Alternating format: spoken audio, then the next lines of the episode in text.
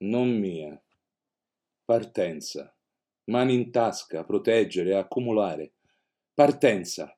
Assente sguardo, smarrita strada, rabbia d'un malinconico mondo. Partenza. Falso capriccio, ipocrisia. Partenza. Da lei fuggire. Il tradimento provoca una chiusura. La persona tradita chiude il rubinetto dell'amore si sente profondamente tradita e incapace d'amore. Mette in crisi tutta la sua capacità d'amare perché pensa che in parte la colpa sia sua, di non aver saputo amare, di non aver saputo trattenere l'amore della sua vita che è fuggita tradendolo. Ebbene non è così. Il tradito deve non chiudere l'amore, deve far sì che l'amore comunque rimanga la chiave di lettura del suo rapporto, perché attraverso l'amore può anche accedere a quella parte di sé che è importante e che può dar vita al perdono. Il perdono non è semplicemente un lasciar passare quello che è accaduto, il far finta di non vedere.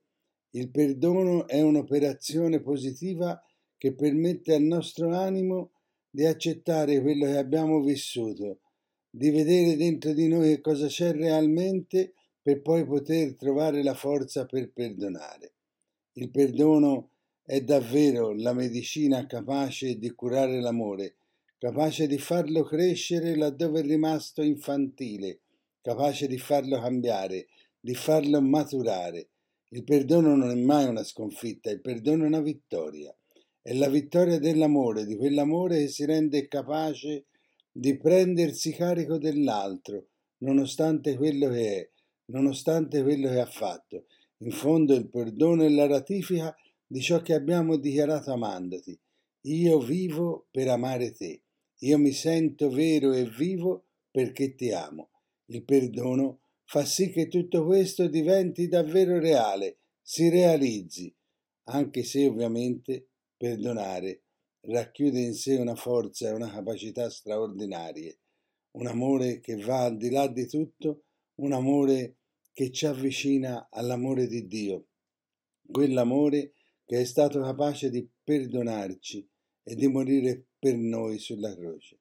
Dunque amare vuol dire perdonare, vuol dire saper capire e saper comprendere che in fondo l'amore è la cosa più vera di noi. Per questo dobbiamo amare, per questo dobbiamo perdonare.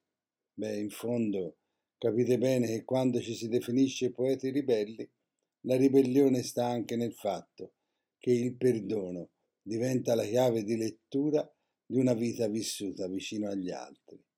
Io sono Claudio, un poeta ribelle.